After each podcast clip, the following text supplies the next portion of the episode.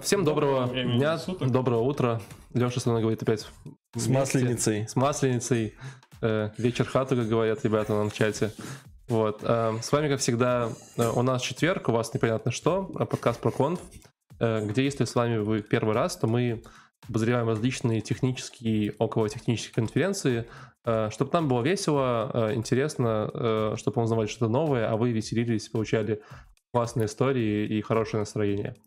Именно сторис, то есть как сторис, как в Инстаграме. Классный сторис. Ну, да. Классный сторис, получается. Классный сторис.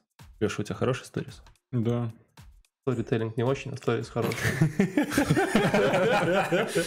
Спасибо. У нас сегодня уникальный выпуск. Во-первых, потому что я пропустил юбилей. Я вас поздравляю. Да, спасибо. Мы тебя тоже поздравляем. Нафига мы это 50 раз сделали? Я не знаю. Я тоже не знаю. Кто-нибудь вообще смотрит нас постоянно вот так вот, чтобы каждый четверг приходить? Напишите комментарий. Не, есть узнаваемый прокод. Вот это интересно, кто скрывается под этим аккаунтом. Вот я его часто вижу. Это Рома пришел. Зарегался только что. А-а-а.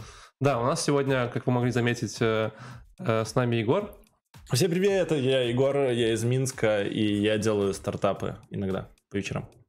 Леша, который более скромный. Да, я всего лишь строю. Настройки. Строю настройки ежедневно. Окей. У нас сегодня забежал в гости Рома.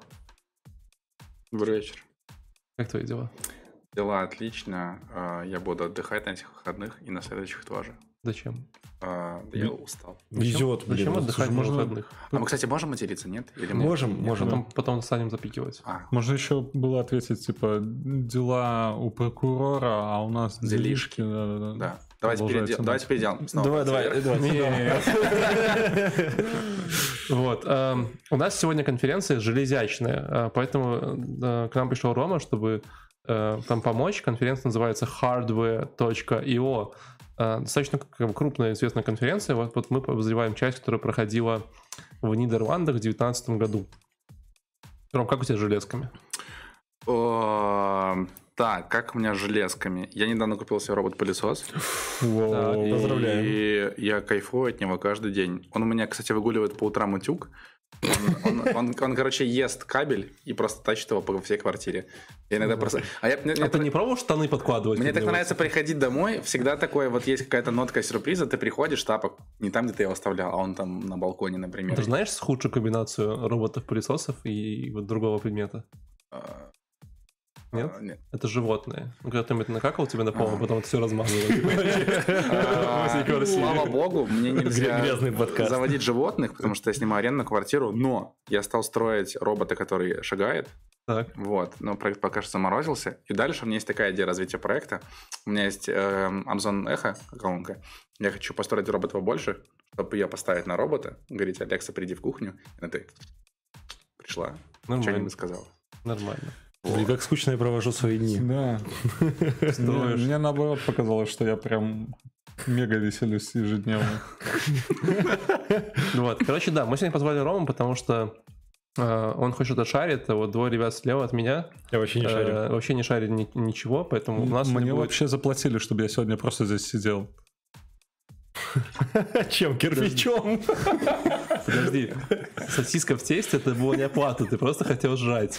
Я не давал тебе в качестве оплаты. Ну мы договаривались. Ладно, поехали, что ли? Конференция железячная. Да. И мне понравилось. Слушай, мне кажется, это обидное слово, когда вот называют твою профессию или там конференцию железячной. Свою профессию железячной. Это железо, софтвер — это софт. Ну, все хорошо, это сленг. Подожди, вот в прошлый раз... Мы называем, типа, мягкая конференция или же... Переднепроходная. Программа. Это прям железо. Программная. Программная, да. Я недавно услышал фронтенд, это, знаешь, как передний конец. Я такой сидел, думал, ну, блин, вообще жестко. Это же... Отвратительно. Я вот даже пытаюсь понять, задний конец или передний конец, что более отвратительно. Я не хочу об этом думать. У меня смотрели, доклады были прикольные. То есть мне прям все понравились. У меня прям есть о чем поговорить, что рассказать. Вот. И с вашего позволения, господа. Давай, начинай. Я прямо начну. У меня первый доклад читали Алиса Мильбурн и Стефан Ван Чайк. Назывался он Readlet with CPU Bugs. Название абсолютно непонятное. Вот. При этом я примерно минут 5 пытался понять, Алиса, является ли ты трансгендером или нет, потому что я думаю, наконец-то, смотрим 50 выпусков, хоть раз попаду на какое-то разнообразие, то одни какие-то белые мужики выступают, и всегда очень скучно. Вот. Однобоко, скажем так. Алиса, да. Вот. Ну, просто у нее такой очень интересный, специфичный голос был. Но то, что они говорили, прям кайфанул. Знаешь, о чем они говорили? Помните все эти истории про вот эти вот баги, которые были в процессорах, типа прошлым летом, позапрошлым летом, да? Вот эти все истории типа Spectrum, как они назывались? Вот Readlet, одна из штук, и еще какая-то была там Hardbleed была SSL. Но неважно. Они, в принципе, рассказывали о том, как эти баги возникли и почему. Вот. Вот знает ли Егор, почему эти баги возникли? Нет. Я с ними. Я единственное знаю про несколько багов в железе, так. Но я про них расскажу на своей сессии. А вот Рома знает, почему баги возникли? Там что-то было связано с архитектурой процессоров, по-моему, и с тем, что можно было прочитать какие-то данные напрямую через процесс, что-то такое. Так. Но там замут в том, что ты их можешь прочитать, но ты не можешь записать, и, в принципе, они по факту... Какой-то особой картины тебе не дадут, если ты не понимаешь, о чем там эти вообще данные. Вот. Ну, в принципе, в этом есть смысл, вот, но немножко не то, что подвечаю, но просто почему не возникли. А возникли они по одной простой причине. И это слово спекуляция. Вы любите спекулировать, когда программируете? Насколько? Сильно. На акциях? Максимально. Нет. Вот. А ваш процессор, на самом деле, очень сильно любит спекулировать. Вообще, если вы не знали, то процессор, у него есть большая проблема, когда он читает какую-нибудь память, что-нибудь там пишет, у него прям сильно медленно. Вы понимаете, вы там пишете А равно 5, потом А равно B плюс 3, он такой, надо посчитать B. И вот это посчитать B занимает гораздо больше времени, чем делать операцию сложения, условно говоря. Вот, поэтому в свое время, если вы когда-нибудь занимались какой-нибудь архитектуры процессоров, вот, там есть такое понятие конвейеризации, это когда вы команды выполняете не вот так вот последовательно, а вот так как конвейер выполняете, через сдвигая. Вот. Но есть проблема, когда у вас есть какой-нибудь условный переход, то есть у вас есть какое-то условие, если А больше 3, то у вас есть обычно левая ветка алгоритма и правая. И сейчас А, которое вам нужно подождать, да, то есть вы такие выполняете код, потом он конвейеризируется, пытается параллелиться, потом такой, if А равно что-нибудь. Вот. И вот там есть такая штука под названием предсказатель переходов. Это такая херня, которая предсказывает, она говорит, в принципе, А мы еще не посчитали, но, скорее всего, мы, по этому пути пойдем, поэтому ты давай уже выполняйся, когда А досчитается, мы, уже его выполним или не выполним. Если не выполним, то ладно, сорян, не успели, выполним, ничего не потеряли. А какой контекст? Это в чем выполняется? Это в процессоре. Вот. Так там же нету А. Или есть? Там же какой-нибудь 0xFF. Ну, а это адрес. В смысле, что да. На адрес должен какой-то регистр какой-нибудь, да? Но неважно. Это какая-то штука, которая еще не посчиталась. Вот. И суть в том, что, насчет этой спекуляции, это штука, чтобы специально, чтобы все работало гораздо более быстрее, эффективнее и так далее, но в этой истории был баг, связанный с тем, что, используя эту спекуляцию, вы могли доступиться до данных. Вот. Если вы не знали, то сам процессор, он давным-давно был такой очень тупой простой, да, помните? Там только одна команда, там все такое, там это вот... 80, я правильно 86? Понимаю, что в Майнкрафте можно процессор сделать, да? Угу. Ну, класс. Я думаю, можно везде сделать. Вот в Майнкрафте можно сделать... В Майнкрафте веселее, мне кажется, простой процессор. Прям, такой, так себе. То есть, я видел, по-моему, 8-битные процессоры. Это не важно, 8-битный не важно. Там же, в смысле, не важно, он у тебя увеличивается в объемах. Да, но всякие хотя я не знаю, собирали ребята полную архитектуру процессоров с... фишированием, с такими историями предсказателей переходов, конвейеризации. Это все можно сделать без этого. Это всего лишь такие дополнительные фичи в процессоре, понимаешь? Вот. Но суть в том, что в самом же процессоре, чтобы ваши программы выполнялись достаточно параллельно успешно, у вас есть понятие как разделение юзерспейса. Процессор всегда говорит, пацаны, вот у вас есть процесс в пацанной системе, второй процесс, и они никогда не пересекаются у меня, типа, я все круто разруливаю, типа, не волнуйтесь, все классно. Вот, и все были, ну, как бы, весь мир... Как это шлош, да? Весь мир зиждет, ну, типа, нет, это правда. То есть они, как бы, все время протестировали такую штуку, что вот эти все спейсы, они, как бы, ну, максимально менеджились. И вот и весь мир зиждился на том, что, типа, все будет классно, никакие процессы друга не перебивает. Но оказалось, что на самом деле в приказателях переходах, типа, если вы как-нибудь там, типа, читаете память, то вы можете почитать кэш, который был бы с другого там процесса, и все очень плохо. Вот, на этом весь мир горел. Не знаю, вот типа, Егор, ты помнишь, как горел весь мир по поводу того, что все плохо, и все процессоры там, типа... Не, ну хайп был хороший, что ты можешь читать. Я даже не знаю, что было лучше? Вот, типа, была бага с SSL-ем? Не помнишь хайп? Вообще, ну, типа... Тут там прям все такие, вау, ну, выдали, нашли вот эту фигню. Там, нормально люди расстроились. Да ладно, куча была затей. Прикинь, сколько людей денег потеряли. Больше расстроилось, когда iPhone начал взрываться где-то там в этом самолете или где. Это был Samsung. А Samsung? Samsung, люди настолько настроились, что в GTA взорвались. А сейчас же еще запретили с маками летать в самолетах. Да, надо взорвать. Вот это прям проблема. Но какими-то определенными, не всеми. Вот с такими вот маками. Не, мой еще, да, а вот твой уже, наверное, нет. У меня старенький. Первый. Не суть в том, что, типа... Да, первый не взрывающийся. Суть в том, что, типа, помните, то есть была же херня с SSL, когда, типа, у вас... Они нашли проблему в дырку в SSL, и было такое, типа, там, все сайты, там, типа, суперсложно. А потом была вторая проблема с этими вот процессорами. И реально же были, типа, кейсы, когда ты мог запустить какой-то специальный скрипт в браузере и получить пароль от виртуальной машины, что-нибудь там такое, типа, рутовый, условно говоря. Красиво. Как бы, ну, вообще не айс, согласитесь, вообще не айс. Ничего, вот. Удобно, если пароль забыл. Ну, и как бы неожиданно, но как бы все же думали, что вот, типа, процессор такая железобетонная херня, там, типа, работает стабильно, но неожиданно там тоже есть баги. Вот. Это, кстати, типа, очень неожиданно. Вообще, да, то есть, и причем, если вы посмотрите какие-нибудь списки багов, их там дохерища. То есть там прям, типа... огромные сотни, там, типа, тысячи списков багов, которые, типа, есть в каждом там поколении процессора. То есть нам везет, что наши программы вообще работают? Вообще-то да, я не знаю, как это, типа, вообще какая-то чертова магия, что, в принципе, что-то вот вы пишете там, выведи меня 1, 2, 3, оно, в принципе, запускается. Ну, хоть как-то. Вот. У меня есть шутка на эту тему. Давай. Мы недавно с ребятами обсуждали, насколько, как быстро менеджеры могут написать на любом языке Hello World. И ребята сказали, на русском быстро. Да, я пропустил. Но... У меня есть шутка, которую я говорил за эфиром, но я еще раз могу повторить. Давай. Это, знаете, чтобы вы отдохнули от всей этой истории с процессорами.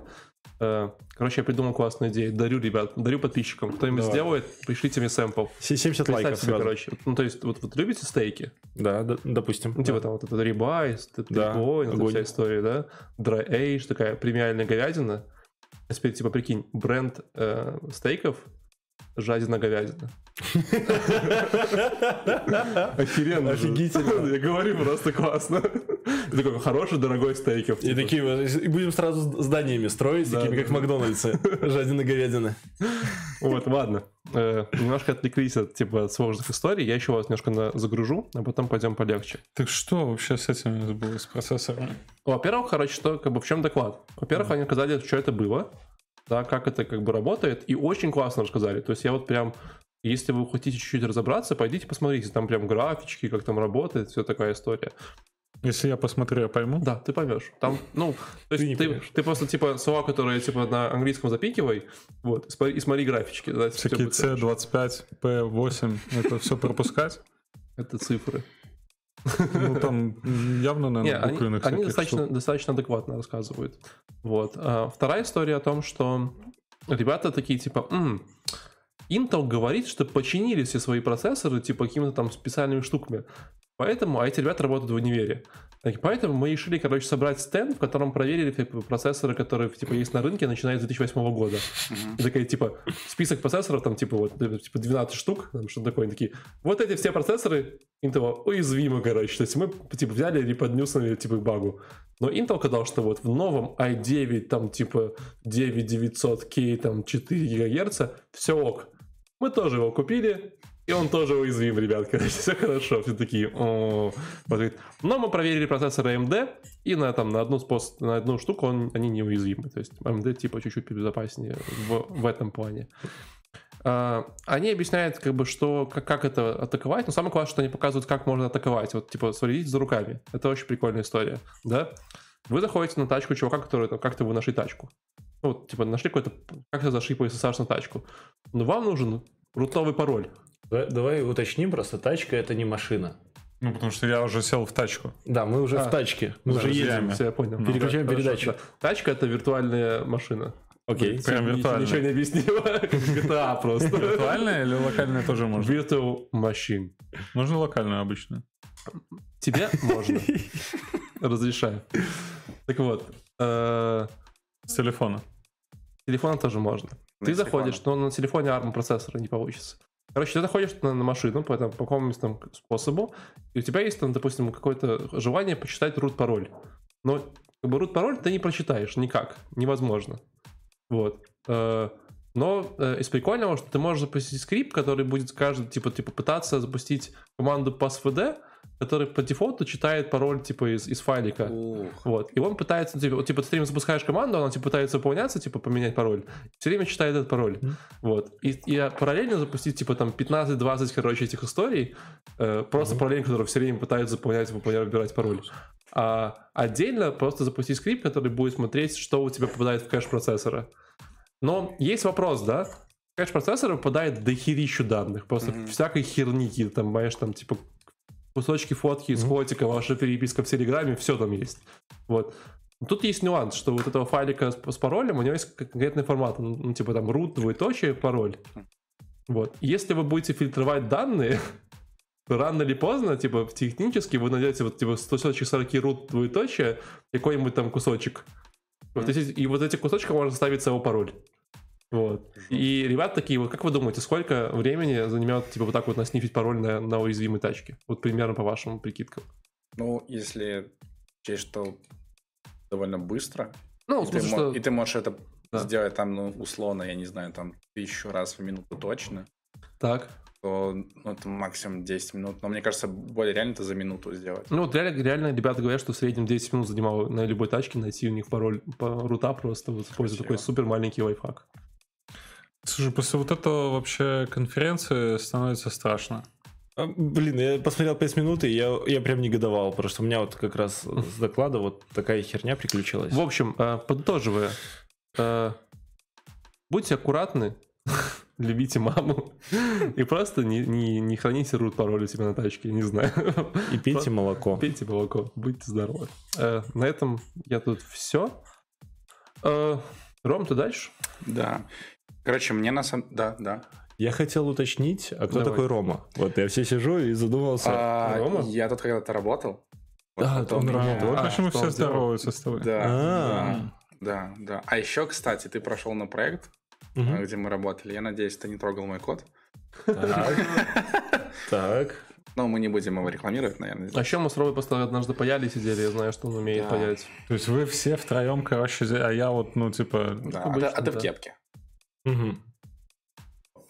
Теперь все секреты раскрыты, все явки, карты подняты. Давайте можно послушать доклад. Ближе к темам. Так, короче, на самом деле, вот доклады, которые я тыкнул, вот два из них мне прям зашли. Один читал индус с неприятным английским, и я решил его заскипать. Я тоже что-то такое скипнул. Первый доклад читал некий Марк Витман. И доклад называется One Hardware Attack Scale. В общем, это... доклад про то, как можно заскейлить атаки, и он показывал процесс. И, ну, казалось бы, что, вот как Валик уже говорил, что хардвер — это вроде довольно секьюрная штука, и как бы про нее обычно там не вспоминают. Кажется, что это очень защищенная штука, но на самом деле нет. Он показывал пару интересных примеров, и наиболее безопасные способы атаки — это что-нибудь на уровне софтвера или протокольных штучек. Они очень быстрые, и их можно сделать на расстоянии от жертвы. Вот. Какие-то атаки вроде man in the middle или отложенные атаки, они как-то предполагают доступ к компьютеру или к какому-то устройству.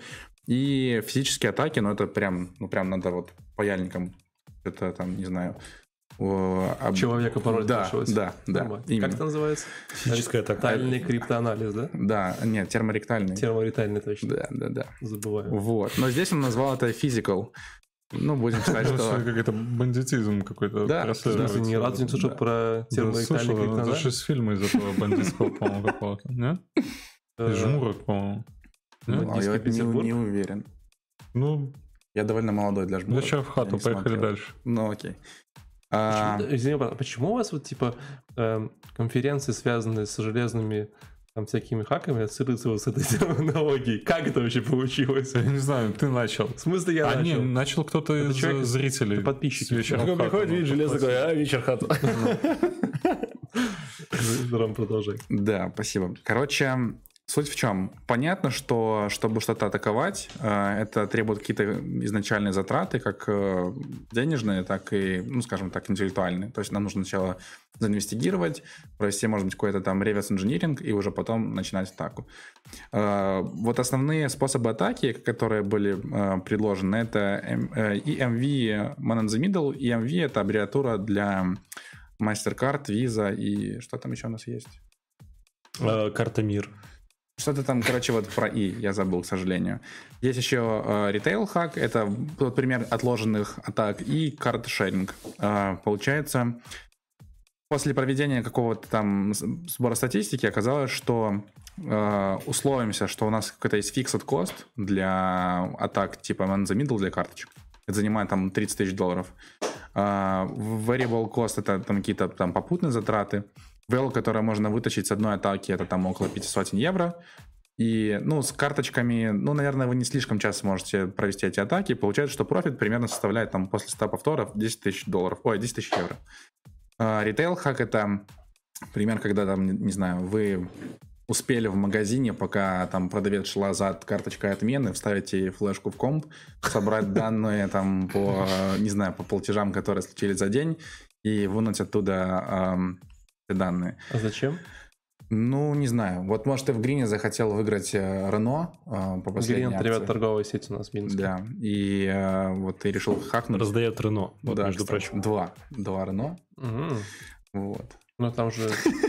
Вам занесли? Я что-то не знаю. Нет, ну суть в том, что Валик спросил, зачем это может быть полезно, я предположил. Так вот, косты там уже по подготовке чуть-чуть пониже, это там, ну, условимся, чтобы там получить доступ и там как-то там что-то такое-то вставить в флешечку, что-нибудь такое, там может поменьше, это 20 тысяч евро. Variable cost, ну, там какие-то попутствующие, там, не знаю, купить жвачку, пока ты хочешь вставить флешку, там евро.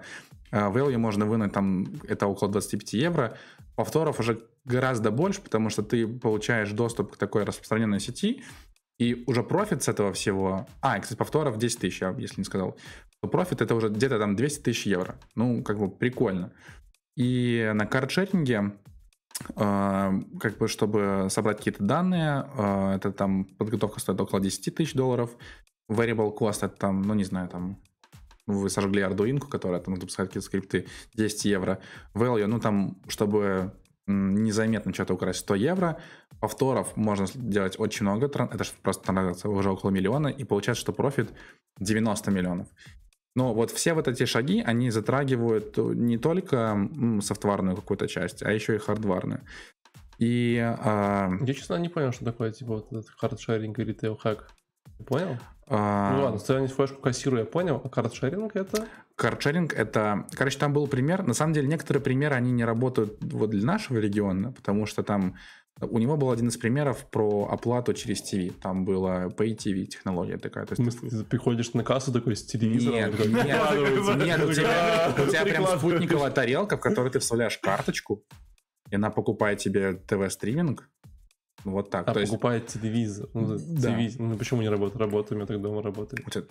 Ты прям карточку вставил. Спутниковое телевидение, ты карточку вставляешь. Да. Ну не карточку, а карточку телевидения. Ну прикольно. Okay. Ну вот, короче, вот на этой карточке зашифрована твоя информация.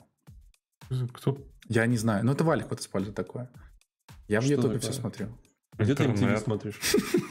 В интернете. В МТВ в интернете нет. На Ютубе.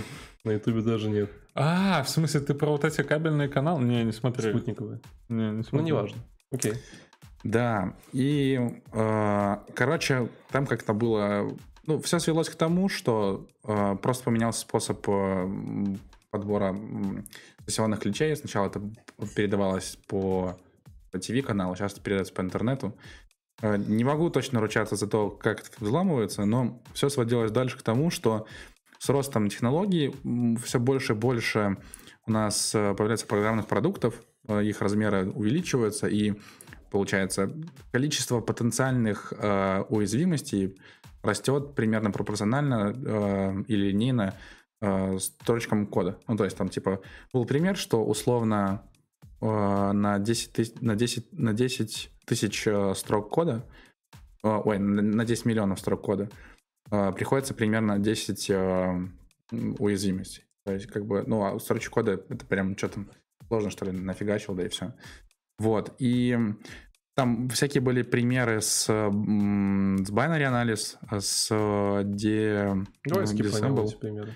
Да, уже и сложно. Что из интересного было? Был очень интересный пример в самом конце, вот был именно с PayTV. Получается, был модуль, который считывает карточку, и есть... Ну, кто-нибудь слышал про JTAG? Это такое? JTAG. Это... Универсальный интерфейс для аудио чего-то такого? Нет, это Joint Test Action Group. Okay. То есть это вход, через который ты можешь протестировать свою схемку и все такое. А точно, да. Туплю. Я на своем. Нет, смотри. Нет, JTAG достаточно... Ну, блин, это просто способ для дебага. Ну, то есть ты в любом месте можешь дебаггер вставить. Брейкпоинт поставить. Ну, типа того. А здесь ты как бы вот считываешь процесс и результаты. Суть в том, короче, все свелось к таким больше человеческим ошибкам, нежели каким-то там очень там rocket science. На плате, которая считывала карточку, наклейка, был закрыт разъем JTAG. Так. Ну, чел просто подрубил клавиатуру и считывал все то, что как работал процессор во время считывания. И он, короче, смог дешифровать и проанализировать код, который работает, и он получил список каких-то инструкций. Одна из них называлась, неважно с каким типом, она называлась signature type. То есть информацию с карточки можно было кодировать разным способом. Для дебага можно было указать такой тип, который скипает все проверочки, ну, чтобы по-быстрому. И ты мог получить прям данные с карточки. И со своей же. Да, например. Зачем? Тогда не у тебя так есть. Ну да. Короче. Не, ну технически, типа, ты можешь прийти другу домой и вставить JTAG, короче. Да, пока он шел в туалет. Ну, мне кажется... Обычный вечер. Мне кажется, проще карточку взять и посмотреть с двух сторон. Я думаю, будет быстрее. Да. Ну, кейс так себе, честно. Ну, блин. Ну, интересно. Просто тут как бы... про эскалацию проблем, то есть как они начинаются с хардвара, заканчиваются софтвар, а потом все заканчивается человеческим фактором. То есть там... Ой, блин, я шутку вспомнил. Ну-ка, давай. Короче, вот Железный человек, знаете? Ой, да. Не Железный человек, Железный человек из сказки про Урфина Джуса, вот про этих всех. Другой Железный человек. Окей. Да, другой Железный человек. И... Железный дровосек. Железный дровосек. Да. Вот. Да. Ну, короче, в конце он умер. Вот. Понятно. Что? Но это я такие... что-то сегодня вообще мимо. Это очень... Да, ну короче, да.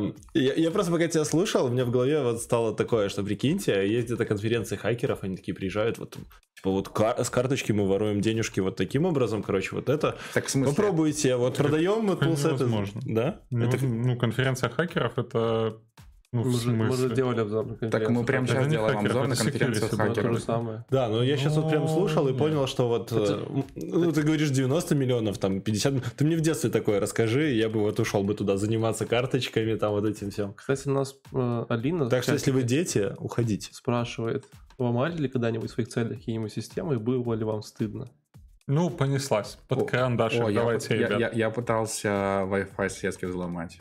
С помощью я не пытался, я взломал. Я тоже взломал. Нет, я один раз взломал, я просто написал пароль 1-8. Я нормально, я прям поставил Linux, вот прям по-серьезному книжку почитал. Может, попроще, можете вначале попробовать 1, 2, 3, 4, 5, 6, 7, 8. Особенно если это белоцеликом. Короче, уже так не работает, но лет 5 назад, ну, у часто у Wi-Fi точек есть такая история под названием Access код, что-то такое. Короче, штука, которая типа быстро позволяет тебе подрубиться к Wi-Fi. Он тебе пишет друзья, ты говоришь ему 482732, он такой, класс, я подрубился. Без пароля.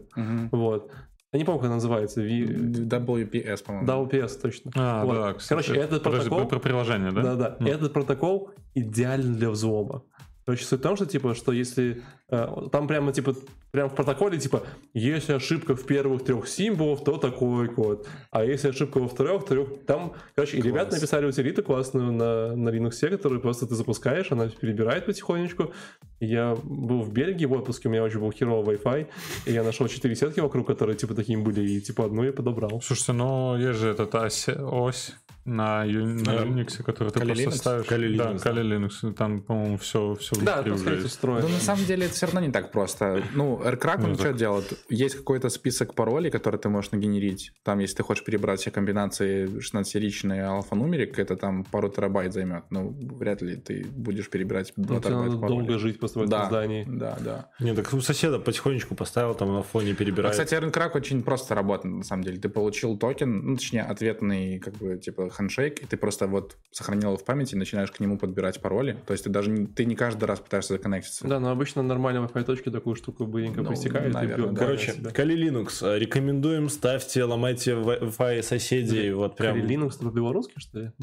Kali Linux. Пропаганда преступной деятельности. Леш, ты доклад следующий. Да. Давай. Poking the S in SD cards. Ты знаешь, что такое SD-карточка, S, да? В смысле буква S, если что, а не тыкать в S. S. Могло, если кому-то показаться. А, ну да, кстати. Ну, просто Pokin S. Pokin Z, да, нормально. В общем, ну, SD-карточки были когда-то такие штучки, маленькие, прямоугольные. Они до сих пор есть, просто вам в iPhone нельзя их вставлять, а в Android можно. Да. Вот это боль, мне кажется, андроидов. Отлично вообще. Не надо покупать на 256 iPhone, покупаешь на 64 Android. Ну, это секьюрно совсем. Хотя вот это реально не секьюрно. Ну. Так вот я дальше, то, что я увидел в этом докладе, я просто попробовал несколько докладов посмотреть с этой конференции, да. Ну, все днище просто, то есть... Если 3 все понравились, все, я вам все расскажу. Если нету каких-то глубоких познаний в там... Даже не в протоколах, протокол это фигня. Когда он там начал рассказывать про каналы, на микроконтроллере, то все, ну, то есть, если вы не понимаете, что такое канал у микроконтроллера, как я, то как бы, можно не открывать. Перематывайте на 10 минут. Нафиг не надо, мне даже не хочется знать, что такое. Кстати, есть история про Android и флешки, напомните мне, пожалуйста, рассказать, там довольно смешно, и очень просто, и очень быстро. Окей.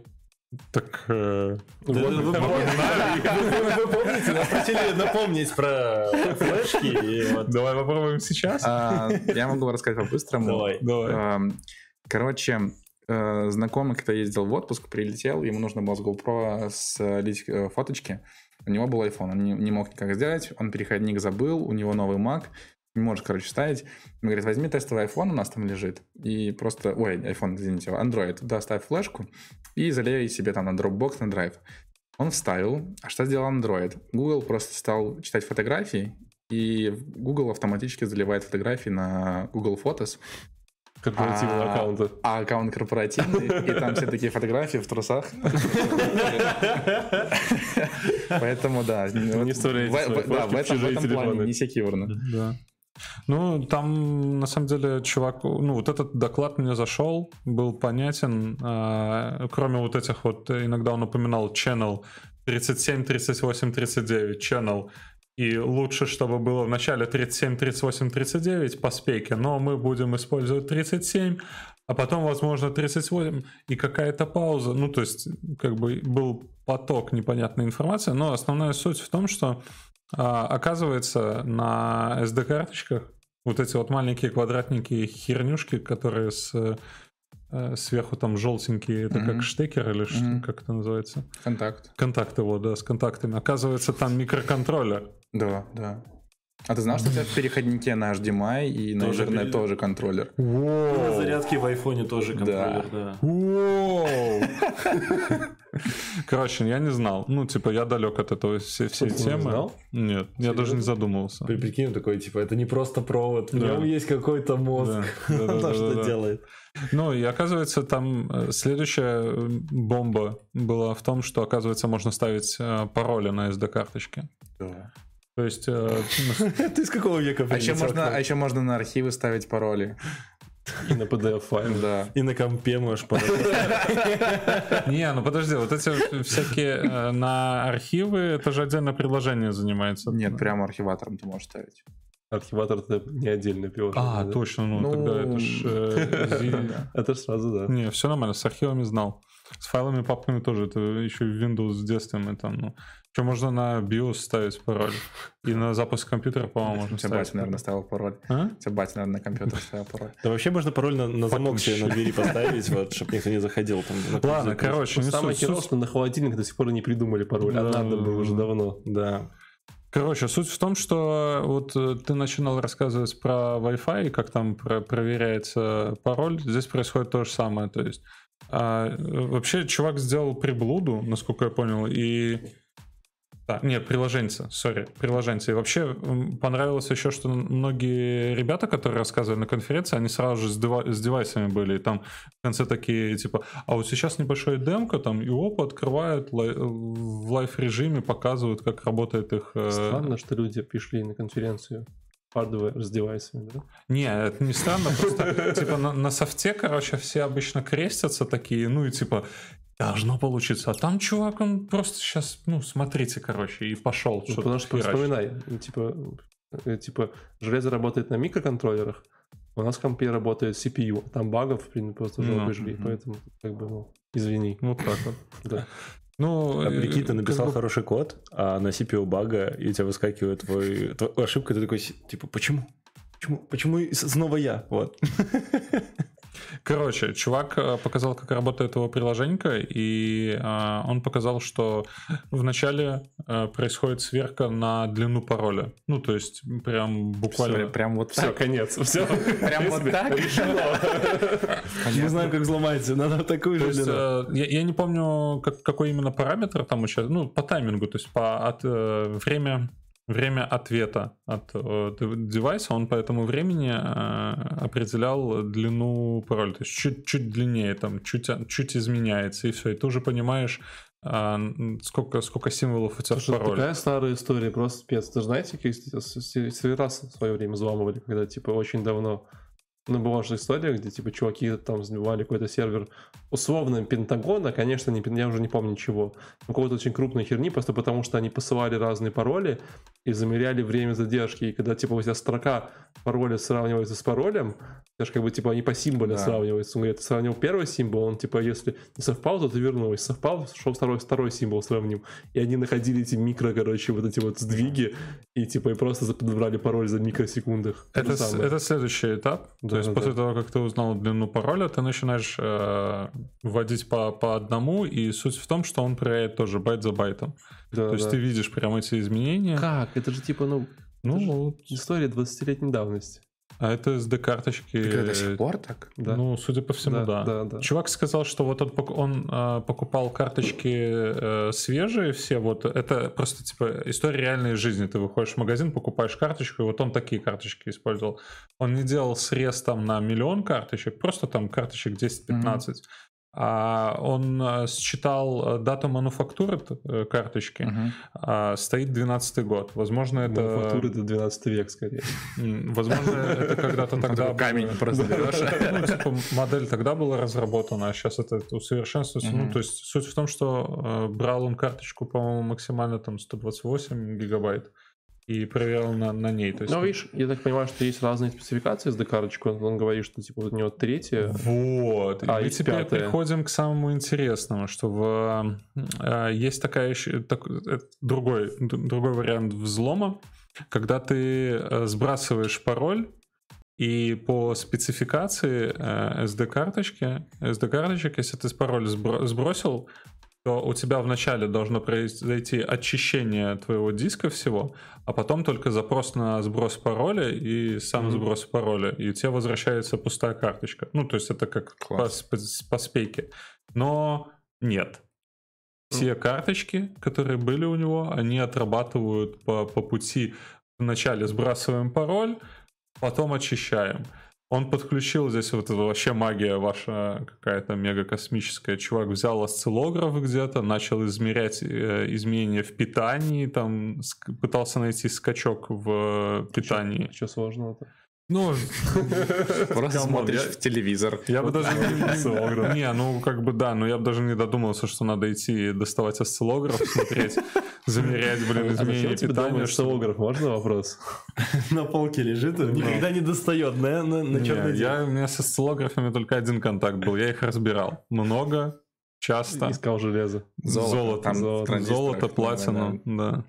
КМ-очки эти, первый Мак свой купил. Ну а вы думали, как строители в IT попадают? Через осциллографы. Короче, суть в том, что почти все, я точно не помню статистику, по-моему, явно большинство девайсов работали не по спеке, срабатывал вот этот прикол, он задетектил, когда питание там меняется, и смог в этот момент ресетнуть, то есть ты делаешь запрос на изменение пароля, быстро ресетишь, все, у тебя пароль поменялся, данные не стерлись, он это все в лайве показал, что вот это вот так вот все работает, то есть у него прям это приблуда на это все настроено. Единственная проблема были в первом случае, когда ты байт за байтом проверяешь, его приложение не... работала на каких-то Sony карточках, по-моему, за счет того, что по 4 байта.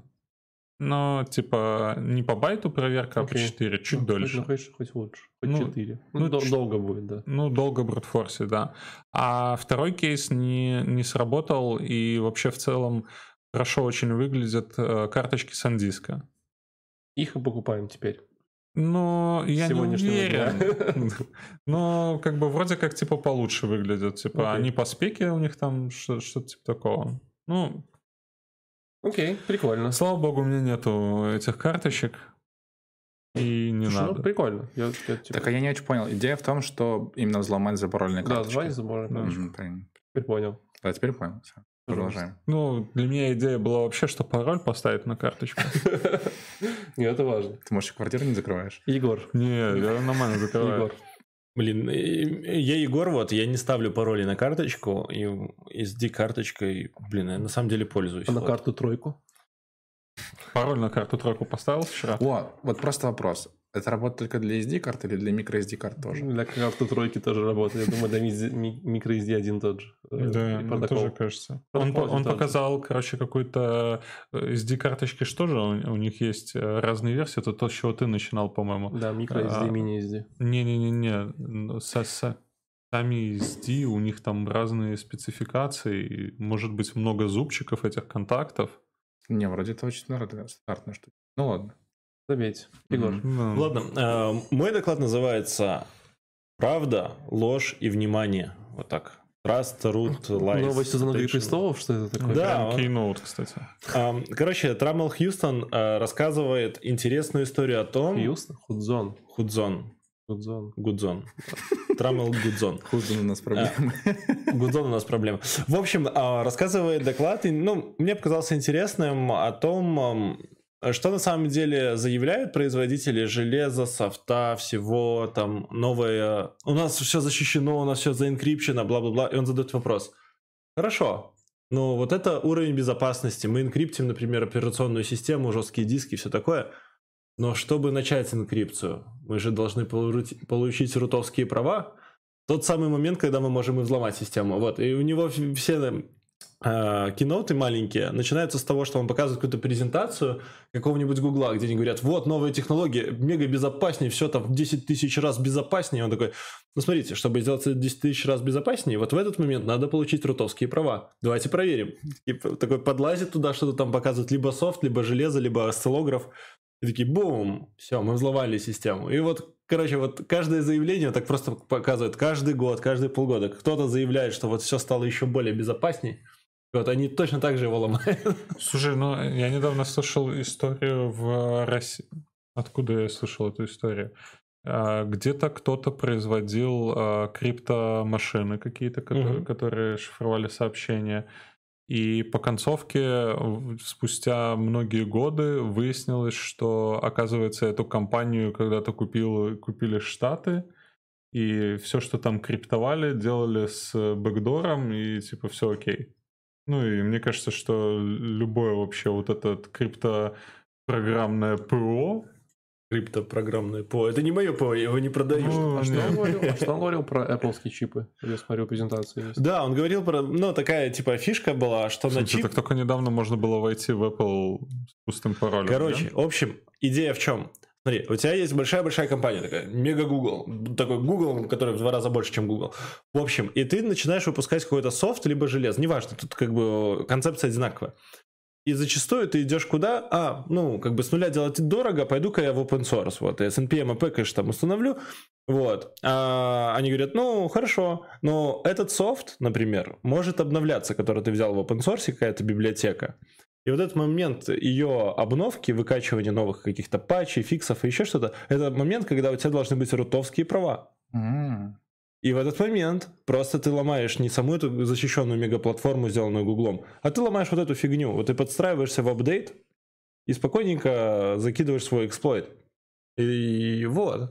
И чем больше у тебя зависимости на опенсорсные всякие штуки, а в них есть тоже баги неожиданно, вот. Тем больше вероятность того, что в какой-то момент, если очень захотеть, можно взломать и достаточно крутую штуку от крутого вендора.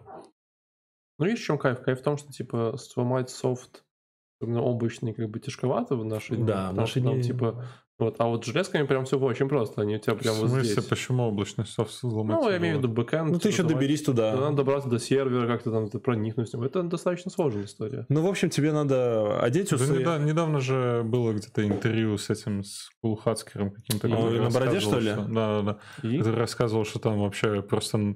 Нужно только чуть-чуть мозг подключить, подумать. Чуть-чуть. Рассказываю, как ломать. Вот у меня была детская история, детская травма. Вот, мы, короче, как-то... Так, подожди. В те моменты, когда мы ломали Wi-Fi, вот... А почему мы решили ломать Wi-Fi и там LAN и прочее? Потому что мы хотели поиграть в линейку, вот. А у нас не было интернета, вот. Мы не могли себе позволить интернет, поэтому приходилось добывать его всеми средствами. Но в какой-то момент мы подумали, мы играем в линейку, да, но наши аккаунты недостаточно хороши, и нам нужны аккаунты у людей, которые получше нас. И в какой-то момент ребятки устроились какую-то а-ля гильдию своими маленькими аккаунтами и начали узнавать о людях все, а потом начали какого-нибудь левого аккаунта с похожим никнеймом писать, мол, чувак, я создал новый аккаунт, можешь мне там перебросить деньжат, там вещей, еще чего-нибудь. И, короче, рассказывали всякие переписки из этого гильдиевского чата. Они такие, это точно ты, я тебе доверяю, вот держи логин и пароль, и все. И вот так вот ребятки добывали все, что хотели. А он только что про социальную инженерию сказал? Да, это социальная инженерия, которая была в детстве у меня. Вот. Мы вот так вот развлекались. Так это единственный верный, по-моему, способ. Да, и сейчас ломать облачные сервисы, когда ты там, ну, знаешь, там жену админа, сисадмина, там еще что-нибудь. Ты такой ломаешь как бы саму систему. Я только что подумал, что я знаю пару жен сисадминов, но это никак не поможет замать ничего, по-моему.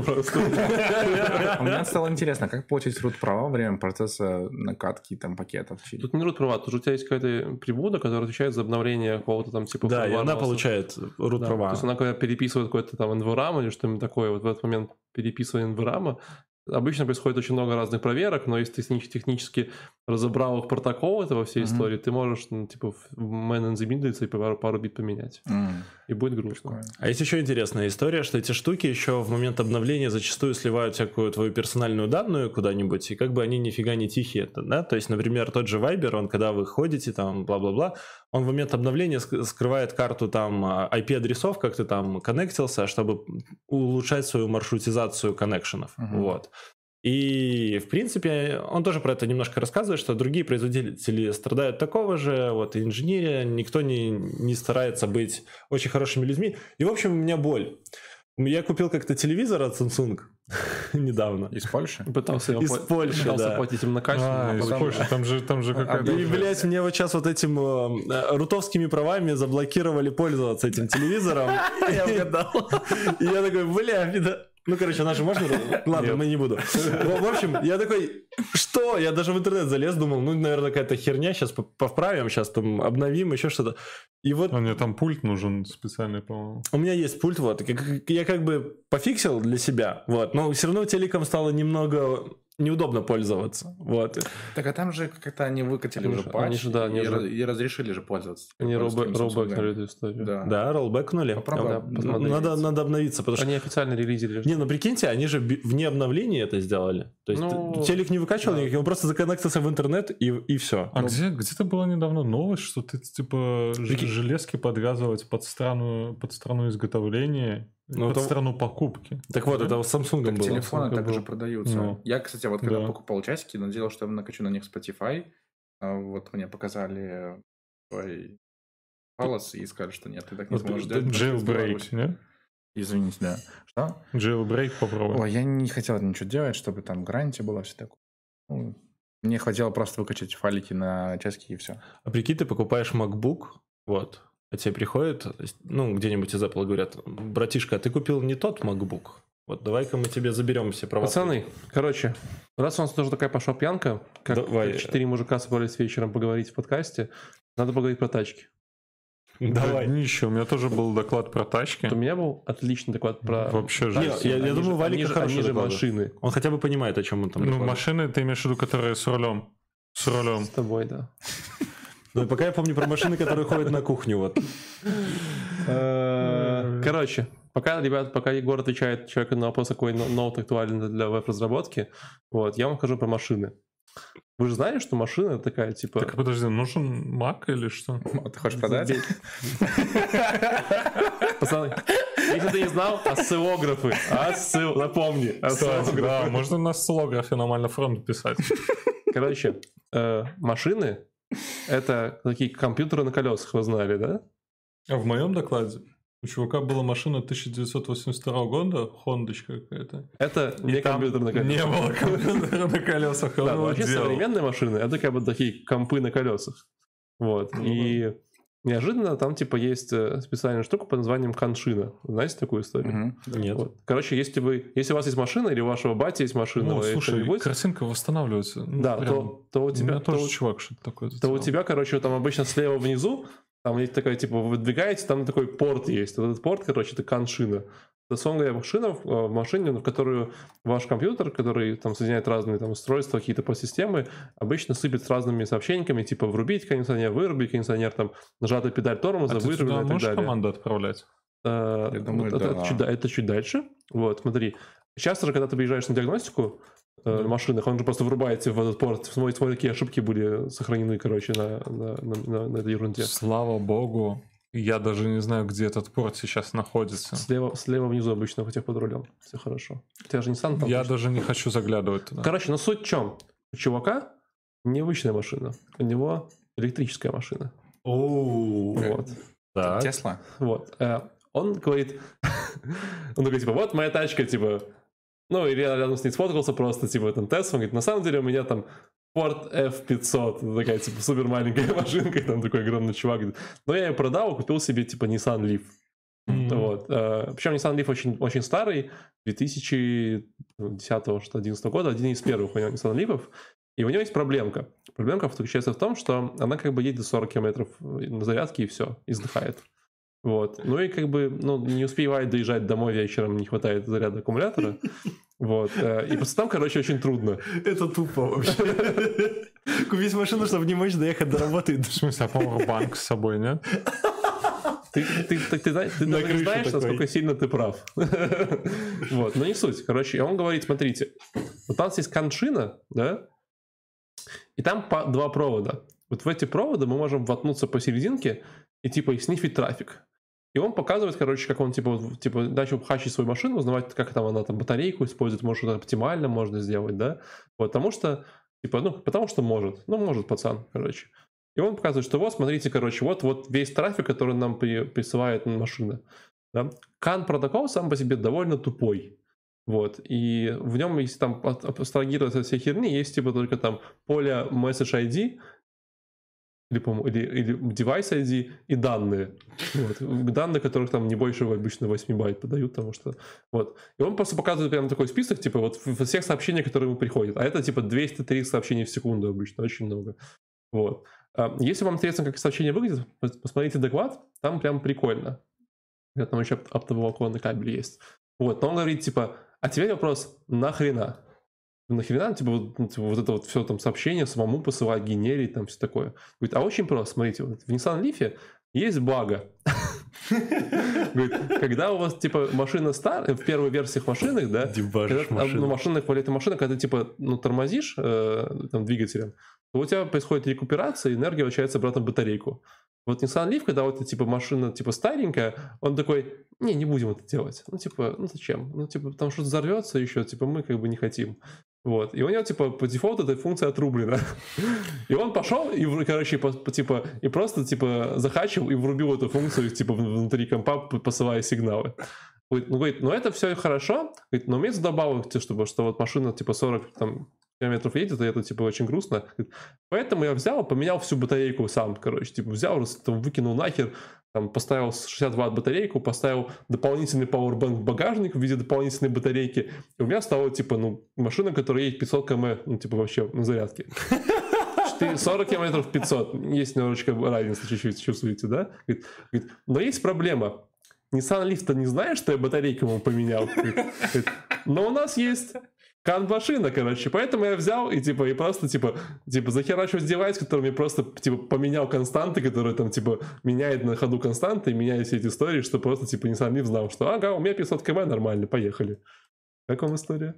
Спасибо. Это крутая история, это прям звучит как тюнинг-ателье для Nissan Leaf'ов. Такие приезжают хромые Nissan Leaf'ы 40 километров. И знаешь, самое смешное, что, по-моему, это его бизнес. Насколько я понимаю, компания, которой он, типа, как-то занимается, они как раз, вот, типа, тюнят разные старые тачки, чтобы это было, типа, вот так. Но он прям показывал картинки, где, типа, там, вот у него там Nissan может 500 км ехать и прочие истории там. Прям прикольно. Где-то плачет. Ну, это страшно. Давай. Хорошо еще, что машина не знает, как тебя зовут и твой паспорт. Но по факту уже можно, получается, хакать машинку. Кстати, да. Почему не знает? Знает. Да, у меня авторизован Яндекс. Да. Ну, все ок. Жесть просто. Да. Ну, в общем, доклад прикольный. Немного скучно рассказано, на самом деле. Нет, ты хорошо рассказал вообще. Но там очень много технических деталей, которые такие... Но вот сама идея, я прям такой к концу такой, типа, офигенно, прикольно. Типа, можно получить Теслу по цене Nissan Leaf. Я на самом деле долго думал, а почему никто не делает огромные пауэрбэнки на крышу, типа вот как багажник для электротачек? Ну это, конечно, тяжелое. Мы это обсуждали недавно с крышами. Во-первых, они тяжелые. Во-вторых, что-то мы там недавно придумали, почему на крышу трудно. То ли типа можно ударить и будет больно, но он упала она. Упала и улетела. Но есть эти прицепы, кстати, видел? Да, кстати, прицепы это прикольно, кстати. Реально, есть прицепы, типа пауэрбанк на прицепе. Это же небезопасно вполне, если кто-то в него въедет, может все загореться. Нет? Ну, скинул прицеп, поехал. Если в тебя машина въедет в бензиновую машину, то ты просто как бы на месте. А еще водородные машины есть. Еще газовая машина. Нет, давайте уже... Когда на полтоне поедем. Нет, хороший доклад. Мне очень понравилось. А Тесла до сих пор, кстати, на Ubuntu или нет? Тесла? Не, по-моему, уже нет. На Ubuntu. Они же были на Ubuntu. Были на Ubuntu, серьезно? Да. Вообще, кто может... Это же одна из самых больших проблем Тесла, потому что, как бы, Ubuntu, это же, типа, не реалтайм операционная система, вы понимаете, да? Потому что там, типа, планировщик процессов, как бы, типа, он, может сказать... Ой, тут что-то вот камера распознавания людей, нахер сейчас будем бэкап делать. Поэтому, то есть, типа, конечно, да. То есть так работает Tesla. Так работает не реалтайм операционная система. Не могу сказать. Нет, это процесс пока поддерживает. Подожди, а где-то написано спецификация какая-то есть, где написано, что типа это операционная система, это дистрибутив реалтайм. Да. Есть некоторые наработки реалтайм операционной системы. Но там просто проблема с планировщиком процессов очень такая частая. Debian. Нет, все Debian-based, не реалтайм. Только всякие FreeBSD там? Нет, даже нет. Там типа специальные дистрибутивы с правильной планировкой. Там такого нет. Ром, твой доклад? Он не мой, на самом деле. Ты хотел бы? Блин, короче, там у чувака было... Сейчас расскажу. В общем, читал Джон Уолкер. А что это? Знакомый, что ли? Да, тот, который разбился... Нет, или не он? Кто? Это тот актер, который разбился в машине? Нет, говорит? Не знаю. Ну ладно, неважно. В общем, доклад назывался, короче... Если на русский переводить, то это хирургия на микроконтроллерах. И суть доклада в том, что как бы, ну, технологии известно, что воруют. То есть AMD у Intel пытаются что-то украсть, Intel у AMD. И если софтом как-то попроще, то с хардваром ну прям тяжело. То есть нужно прям получить эту железяку, как-то начать в ней разбираться. Возможно, вы там часто видели в интернете фоточки, как выглядит процессор. Там куча всяких проводков, линий, они как-то связаны и типа прикольно. Но чтобы туда добраться, это на самом деле прям проблема, потому что нужно... Ну, если бы можно было просто там сполировать какой-то или там срезать какой-то слой, добраться, то это было ну, слишком просто.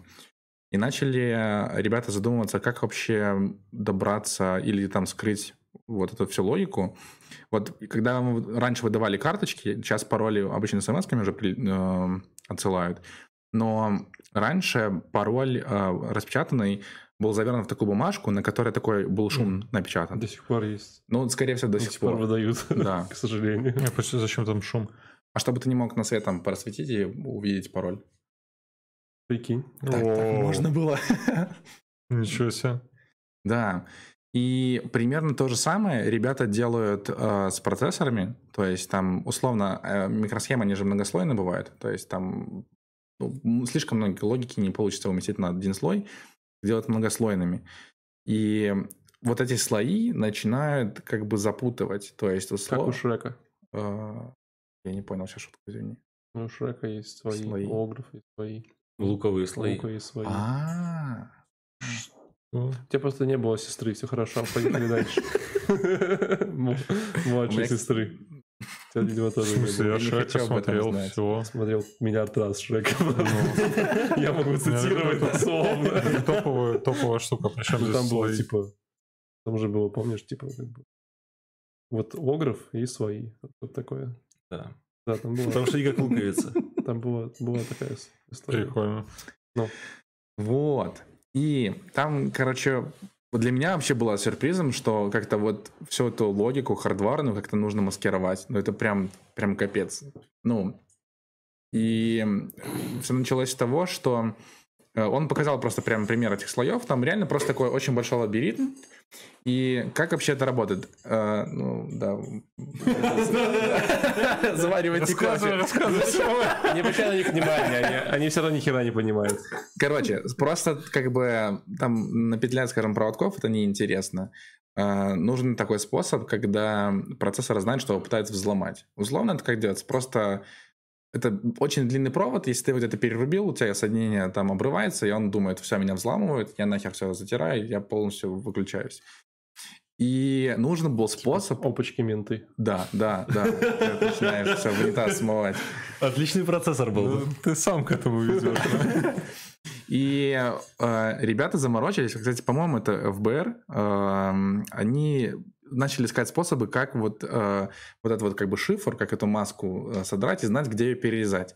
Чем они используют? Это назывался ионно-лучевой микроскоп, но это не просто микроскоп, это такая тула, в которой, скажем так, есть очень маленькая сварка, очень маленькая дрель, очень маленький паяльник, и они на наноуровне могли просто перерезать... Можно вопрос? Да. А можно подковать блоху? Я думаю, легко. Даже две можно. Их можно друг на друга положить и спаять вместе лапками друг к другу. Я почему-то представил себе, знаешь, что типа такая детская чайная церемония, где пьют чай из этих маленьких чашечек, и где-то рядом появится чувак с маленьким паяльником, такой процессор. Но паяльником, который визуально выглядит как обычный паяльник. Вот. И, короче, прикольно было в том, что сначала они как-то... Короче, оказывается, ей уже прям софт для того, чтобы взламывать процессоры. То есть они могли срезать эти слои, там как-то с помощью инфракрасного спектра просматривать через слои этого, кремния. Он прозрачный для этого спектра. И они сначала определялись в том, где вообще можно резать, где потенциальные места вот этого как бы маски. Потом они с помощью... Короче, там был эффект такой, электронный контраст или контраст напряжения, когда они в одном месте обрезают, и получается, что у них одна схема отрубается, но есть другая активная. И они потом начинают из активных схем дальше выбирать, что это за схема защиты. Ну, короче, вот прям, это прям такой легальный способ взламывать схемы, и меня все время поражает, что вот прям рассказывают, как это делать. Ну, то есть вот те же самые конференции хакеров, ну, вот SD-карточки можно взломать так, пользуйтесь. И как бы, ну, это прям свободная информация. Слушай, это скорее не про то, что, типа, возьми SD-карточку, иди и ломай, а про то, что, ну, знаете, что SD-карточка хакается. Да, но всегда же найдет какой-то злой чувак, который готов потратить $3000 на билет. Мы, кстати, смотрели, сколько это стоит. Это прям дорогая конференция. И... €3. Да. Вот да, на эту? Да. Ничего себе. И потом пойдет взламывать карточки и скачивать. Но у меня другой вопрос. Вы вообще почувствовали в этом докладе вот то самое? $3000? Нет, то самое. Вот вы на работе говном занимаетесь, а вот чувак надо паяльником с контрастом препарирует. Я когда слушал доклад, а там мужик, кстати, такой... Доктор Скальпель, такой наноскальпель. Нет, там мужичок такой реально чисто вот из универа препод. Вот если бы у меня был такой препод, который мне рассказывал вообще вот... Вот как эти все дисциплины связать вместе, что этим можно ломать процессоры, и что это вообще, ну, на это есть это спрос. Весело. Это да. Прям круто. Блин, а мне на неделю рассказывали. Ну, я учился на КСИС, но... К нам в ИГУИР приезжал чувак по компьютерной безопасности, и он рассказывал как хардварную, так и софтварную часть. Там прям, я такой прям, вау. Ну, прям, вау. Очень прикольно. Окей. Что там дальше, я, что ли, или кто? Не, я. А давай. С блютузиком. Окей. Леша, только веселее. Про блютузик только с эмоциями, только жизнерадостно. Ты понимаешь, что любой подкаст с блютузом это лучше? Из этого... Как это? Из этого доклада я узнал, что есть Bluetooth 5. 3 года назад вышел. Да, хорошо. И он еще и вышел. У меня, кстати, в новом айфоне 5-й Bluetooth. А, кстати, я не знаю, у меня, может быть, в телефоне даже 4-й. В 2017 году вышел 5-й Bluetooth. Да. Он вышел, но он не везде используется. Вот в 11-м айфоне завезли 5-й Bluetooth. Интересно, чем отличается 5-й и 4-й? Суть в том, что в 5-й Bluetooth это просто набор каких-то фич, и они могут быть подключены опционально. Ну, то есть, опять же, это уже все про доклад прошло, то есть это вот чувак рассказывает. То есть, по факту у тебя может быть написано Bluetooth 5, но он из фич Bluetooth 5 ничего не использует. И это по факту Bluetooth 4, как бы, и все окей. Ну, то есть он там проверял на каких-то... Короче, суть в том, что парниша sniffle a low-cost sniffer for Bluetooth 5. Чувак сделал снифер для Bluetooth, снифать девайсы, которые вокруг. Давай для самых маленьких, что такое снифать? Ну, наверное, слушать трафик от каких-то... со снюсом? У меня тоже 5-й Bluetooth. Это тоже 5-й? Снифать. Поясни. Ну, это как-то не понимает. Что такое снюс? Не забей, это была плохая шутка, давай дальше. Слушай, ну смотри, вот у тебя... Мы сейчас сидим здесь, да, и у нас здесь находится несколько телефонов, несколько девайсов, которые... Ну, наш мы снимаем, у меня нет его. Ну, у тебя все равно есть девайсы, которые взаимодействуют по Bluetooth. Наушники. Bluetooth, да. И, ну, снифать это, как я понимаю, это определить эти девайсы в пространстве и начать обмениваться данными с ними. Слушать их данные, как минимум. Ну, точно так, ну... Слушать данные — хорошее определение. Да. Основная тоже разница между Bluetooth 5 и Bluetooth 4, то что... Извини, прибью. Cambridge English Dictionary. Снифать, перевожу на лету, это снюхивать что-нибудь, вдыхая воздух через твой нос. Ну да. Ты чувствуешь 5-й Bluetooth в воздухе? Запахло Bluetooth'ом. Мне нравится, что парень, который про ноутбук спрашивал, он сейчас спрашивает еще, а стоит ли вуз, нужен ли вуз для обучения программированию? Конечно, нет. Так, а тогда какой ему ноутбук купить?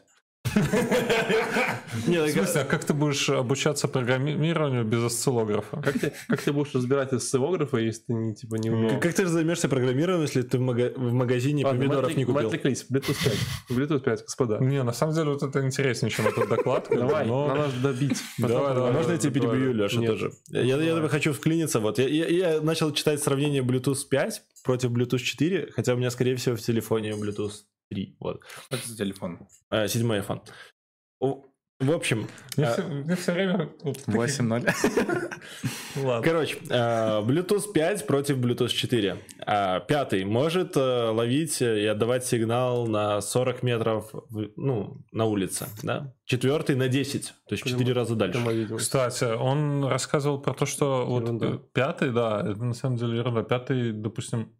Нет, суть в том, что он более высокочастотный, поэтому он может далеко, но по факту в своей квартире вы там зайдете в туалет, и все будет то же самое. Не, и даже хуже может быть. В квартире и в зале, в котором они там сидят, он говорит, окей, да, и, допустим, я его свой проверял, у меня, метров на 10-15 я могу отойти, и несколько дверей могу пройти. Ну, это как с интернетом, с Wi-Fi. Это же волны все в итоге, да? Да. Или свет. Короче, по ресурсам, то есть пятый жрет меньше электричества, чем четвертый. Вот, это самая главная фишка, которую завезли. Мне кажется, еще одна главная фишка. Вот там есть месседж capability, сколько можно за один такт отдать, я так понимаю. То есть в пятом 255 байт, а в четвертом 31. Но музыка на виниле все еще, конечно, гораздо лучше, чем... Короче, есть 4.3.2, по-моему, 4.2 Bluetooth. Да, я его и смотрю. Вот, кстати, он 31 байт. 128, по-моему. 31. Вот короче, там в корне увеличился этот размер сообщения, да. Самая основная фишка, это что раньше ваши устройства держались там полчаса, час, сейчас... Как это сказать? Но раньше можно было делать Bluetooth 4, по-моему, с Low Energy. Там был какой-то отдельный опциональный такой прикол. Его не все использовали. Он, по-моему, называется был. Я, кстати, на одном из этих Web Standard Days Виктор, как он? Комаров рассказывал, он даже показывал пример, он колоночку там... Виктор Комаров, это же чувак из стендапа, нет? Блин! Как его звали? Герляпнул, типа такой, да-да-да. Нет, в смысле, этот Макеев?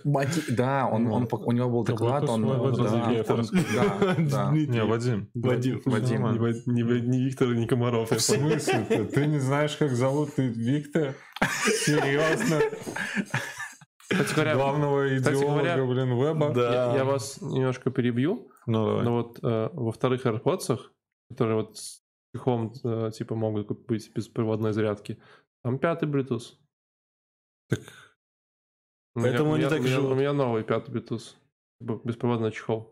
Беспроводной чехол? Да. Когда ты кладешь его на беспроводную, он заряжается. Да. Куда кладешь? На телефон. Беспроводную зарядку. На телефон, скорее всего. Вот с 10-х... просто ты покупал себе беспроводную зарядку. Я просто пытаюсь понять, у меня были первые и вторые, я пытаюсь помнить разницу, и, по-моему, один хрен, я не понял. То есть они не начали работать дольше, не начали добивать дальше, все ок. Может, это вопрос о том, к какому телефону ты подключаешь их? Нет, потому что работа дольше. Может, они работают по 4, это 4.2 протоколу. Да. И там получается, что у тебя не используется low energy этот. Ладно, давай добиваться. Суть вот в этом low energy, суть еще... Он сравнил... самая-то главная штука, он пропиарил свой этот снифл, устройство, которое слушает Bluetooth-устройство. Нюхает, как мы уже определили. И он сравнил с средняя цена по рынку. У него вышло дешевле, больше поддерживает всевозможных фич, больше работает по спецификации Bluetooth. Все круче, лучше. Там приводил какие-то enterprise решения за $10,000 и over. И говорил, что вот мое за $40 оно намного лучше. Есть же похожий девайс, который радиотрафик прослушивает. Блин, как это называется? Опенкрак? Не-не-не-не-не. Есть там тоже приблуда такая, 100 баксов стоит. Радио. Не-не-не, ну Валик уже говорил. Рация. Ну это рация, радио. Сдар, снифер, что-то такое. Ты все? Закончил? Да, давай. Ну... У меня еще куча технических. У меня еще один классный. Давай, бомби. Давай. Короче, доклад назывался абсолютно тупо. Я даже думал, что, блин, как еще, что за херня? Брайан Беттерли. Масляный. Вот. Доклад называется «Один день вместе с TTIG 868». Ну, вот это топовое, наверное, самое интересное. TTIG 86. Ну, давай.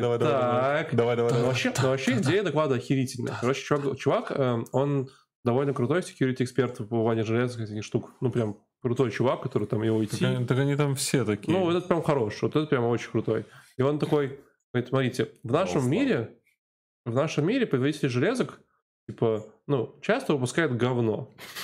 Ну, в смысле, что они часто такие, типа, тестировать безопасность, нахрен. Ну, типа, ничего не будем делать. И говорит, давайте проведем интересный эксперимент.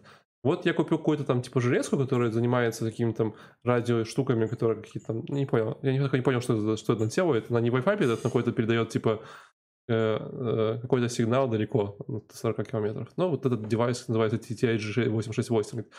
Я потрачу ровно один день, чтобы вот на него посмотреть и найду все его косяки. Ну, какие смогу найти.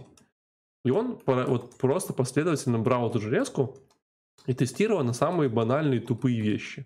Он говорит, хорошо, смотрите, вот есть железка, типа потом смотрим там, типа, ага, заходим сюда, смотрим, типа, что у него там версия какая-нибудь ядра. Он такой, так, версия ядра называется core 274/debug. Говорит, ну, как бы...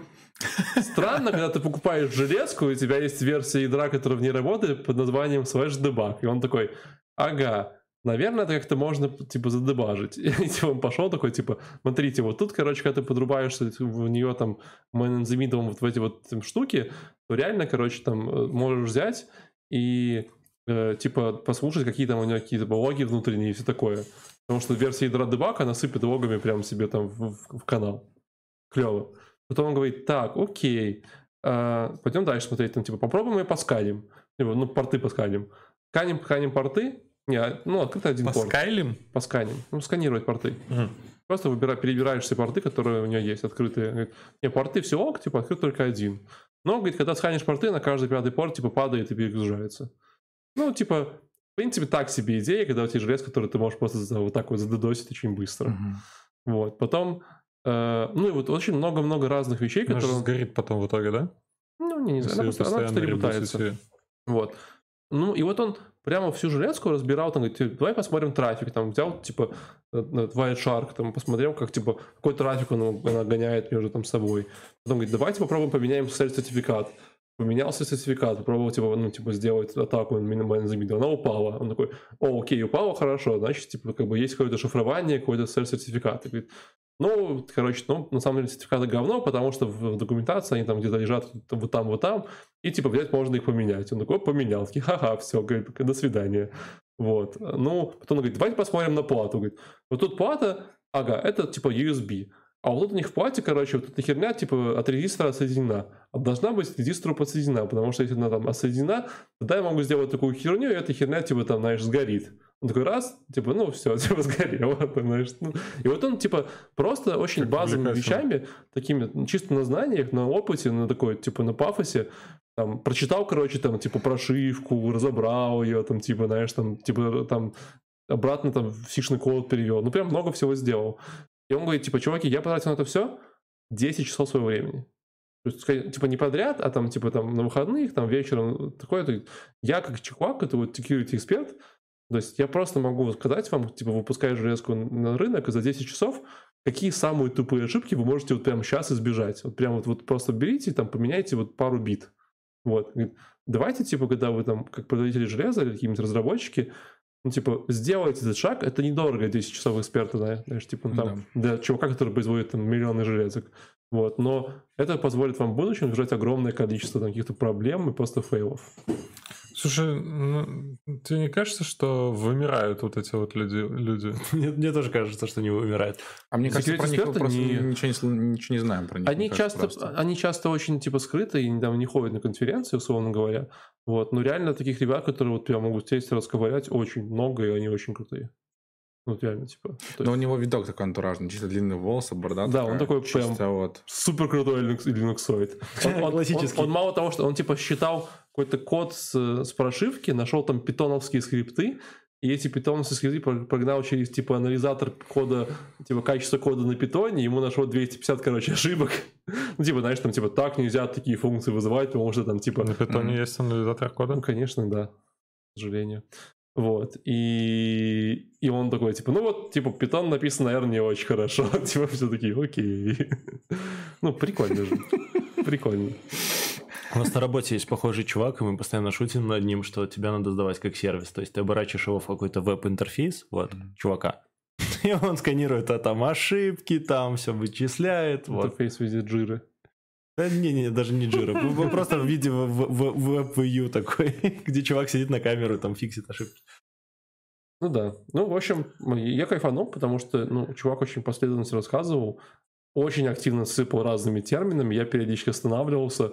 Я этот доклад смотрел, типа, наверное, на часа полтора, то есть я, типа, он меня загружал, я останавливался, шел, пил кофе, типа, ел печеньки, вот такой, ладно, второй подход, типа, еще 5 минут, потом все, хватит, типа, вот так вот постепенно я его посмотрел. Но, типа, оно того стоит. Если вы хотите посмотреть, как работают вот реальные хакеры, реальные люди, которые реально ломают железки, вот этот прям хороший доклад, он прям супер практический. Вот. Ну, ничего вы не научитесь, но посмотрите, как это все работает. У меня, кстати, недавно были потуги сломать DJI Gimbal. Что это? Это стабилизатор такой трехосевой. Как бы камера становится неподвижной в пространстве. Какая была история? У меня был маленький DJI Gimbal. Я разбил телефон, купил телефон больше. Тот Gimbal плохо его стабилизировал. Я решил, куплю профессиональный. Вот. А так вышло, что она работает только с камерами. Я такой, а камера подключается через USB-код, через USB-кабель. Я хотел через Wireshark просмотреть вот этот вот... трафик через USB, который идет, но он, видимо, какой-то нестандартный, и, скорее всего, придется покупать стеллограф, анализировать, посмотреть. Но это прикольно было бы для мобилки написать свою прилажку, которая... Тебе не кажется, что стеллограф стоит дороже, чем стабилизатор новой для камеры? Нет, надо же будет спать не осциллограф, а есть логический анализатор, который там... Ну, оно же низковольтное логическое напряжение, там буквально... Короче, даже не 5 вольт. Можно языком просто трогать. Ну да. Если бьет, то да, что-то идет. Как батарейка. Какая батарейка? Вот. Не пальчиковая. Крона. Крона больно бьет, кстати. Ну так, слушай, там 9 вольт. Она язык вообще... Когда заряженная, прям очень больно бьет. Типа это очень херовая идея пробовать корону. Я перестал после 12 лет. Мне кажется, сейчас стаплером язык тоже больно. Давайте перечислять. Это все еще подкаст про технологии? Ну да. Все, на этом последний доклад. На самом деле мне понравились доклады. Вот то, что я послушал от вас, ребята, вообще топ. Мне понравилось с объяснениями, без объяснений. Не, я думаю, если бы я на английском смотрел, я бы просто такой, типа, ясно. А на каком ты смотрел? Там же все доклады на английском. Я смотрел, но я в ускоренной. Ну, я обычно смотрю X2 на английском. Там есть, можно эти субтитры и на русском еще включить. Понятно. И вот один из индусов, который тоже про машины рассказывал и про Хонду, но... Нет. Я уверен, что даже про Хонду я бы интересно. Мне кажется, отличная идея доклада. Он говорит, я взял и хакнул свою Хонду, чтобы она ехала типа как Мустанг. Быстрее, да. Офигительно же. Но ты что-то вот скипанул. Там куча технических всяких... Про тачки вообще клевые конференции. Вот, могу вам сказать. В смысле индус? Он вообще выглядит как офигенно. Он просто выглядит как типа... Послушай его речь. Да неважно, выглядит просто шикарно. Блин, мне уже интересно на него посмотреть. Не знаю, мне понравился этот чувак. Он чувак, которого, знаешь, типа вот ты воображаешь его на таком мустанге, короче, типа без крыши, желтом. Но он не индус, он такой, как это, господи, как называется? Копченый. Нет, мексиканцев как называют? Да. Ну, я бы даже сказал, что он не на мексиканца похож, а на чувака с какого-нибудь Филиппин. Вот да, скорее вот филиппинец, он похож на филиппинца, но он такой, видно, знаешь, типа ты просто он едет на улице, там, типа... С дредами такой, на мустанге воет 6-го года такой просто 500 кобыл такой наваливает еще. Слушай, речь у него вообще, то есть мне было тяжело его слушать. Он просто из... Ты просто ленивый, признай это. Просто признай. Будем финалить? Да, ну надо... Может, еще что-нибудь рассказать? Надо на хорошей мысли, на какой-то ноте. А что мы в конце хотели обсудить? Я знаю, что я хотел обсудить. Давай. Я недавно зашел на подкаст Web Standard Days. Зачем? Просто зашел, мне стало любопытно, что он такой есть.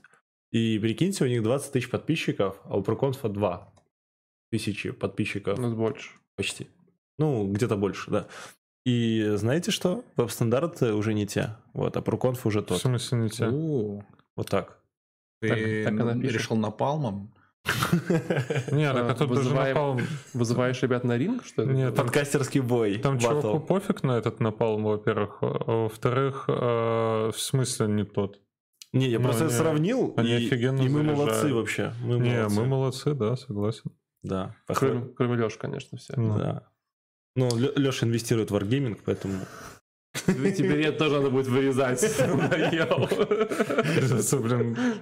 Нормально подрезать. Ну, все хорошо, не переживай. Да, мы запикаем. Мы так тоже сделали. Там были интересные вопросы. Но... Давай вопросы, ладно. Но у нас есть, перед тем, как зафинализировать, есть отличный анонс. Давай. О, да. Следующий четверг. Да. Прям вечером ничего не планируйте, потому что у нас будет уникальная история. В следующий раз у нас будет выпуск, посвященный женскому празднику 8 марта, и будут только девчонки. То есть вот эти все 4 мужика, вот эти вот странные, непонятные, их здесь не будет. Девчонки будут обсуждать технологию, которая... конференцию, которая вам понравится. Вот. Это будет весело, я уверен. Да, выпуск «Продам, отдам». «Продам, отдам». Да. Опять КВ пересмотрел, что ли, да. Все, ребят, спасибо большое. Всем пока. Подписывайтесь, ставьте лайки, нажимайте колокольчики. Нет, еще вопросы. Вопросы после финала для тех, кто остался. Что еще? В телеграм-группу вступайте. Нам осталось буквально чуть-чуть до 2000 подписчиков на ютубе. Вы там поднажмите, пожалуйста. Там типа... Поднажмите на колокольчик. Кнопка subscribe, потом будем ждать 3000. Вот. Мы уверенно идем к 1 миллиону. Пример нашей скорости примерно через 400 лет мы дойдем к 1 миллиону. Блин, нам надо прям 90 человек еще. Ну так, а ты попросил уже свою подругу, чтобы она подписалась? Я скину. Ты подписался? Конечно. Все, молодец. Вот уже на ночек и меньше. Да. Мне все, как всегда. Мне хочется сказать вот этот в прямом прям. Алина Сучкова. Спасибо тебе, молодец. Спасибо большое, что смотрела нас онлайн. Любите маму, кушайте йогурт, будьте счастливы, всем пока.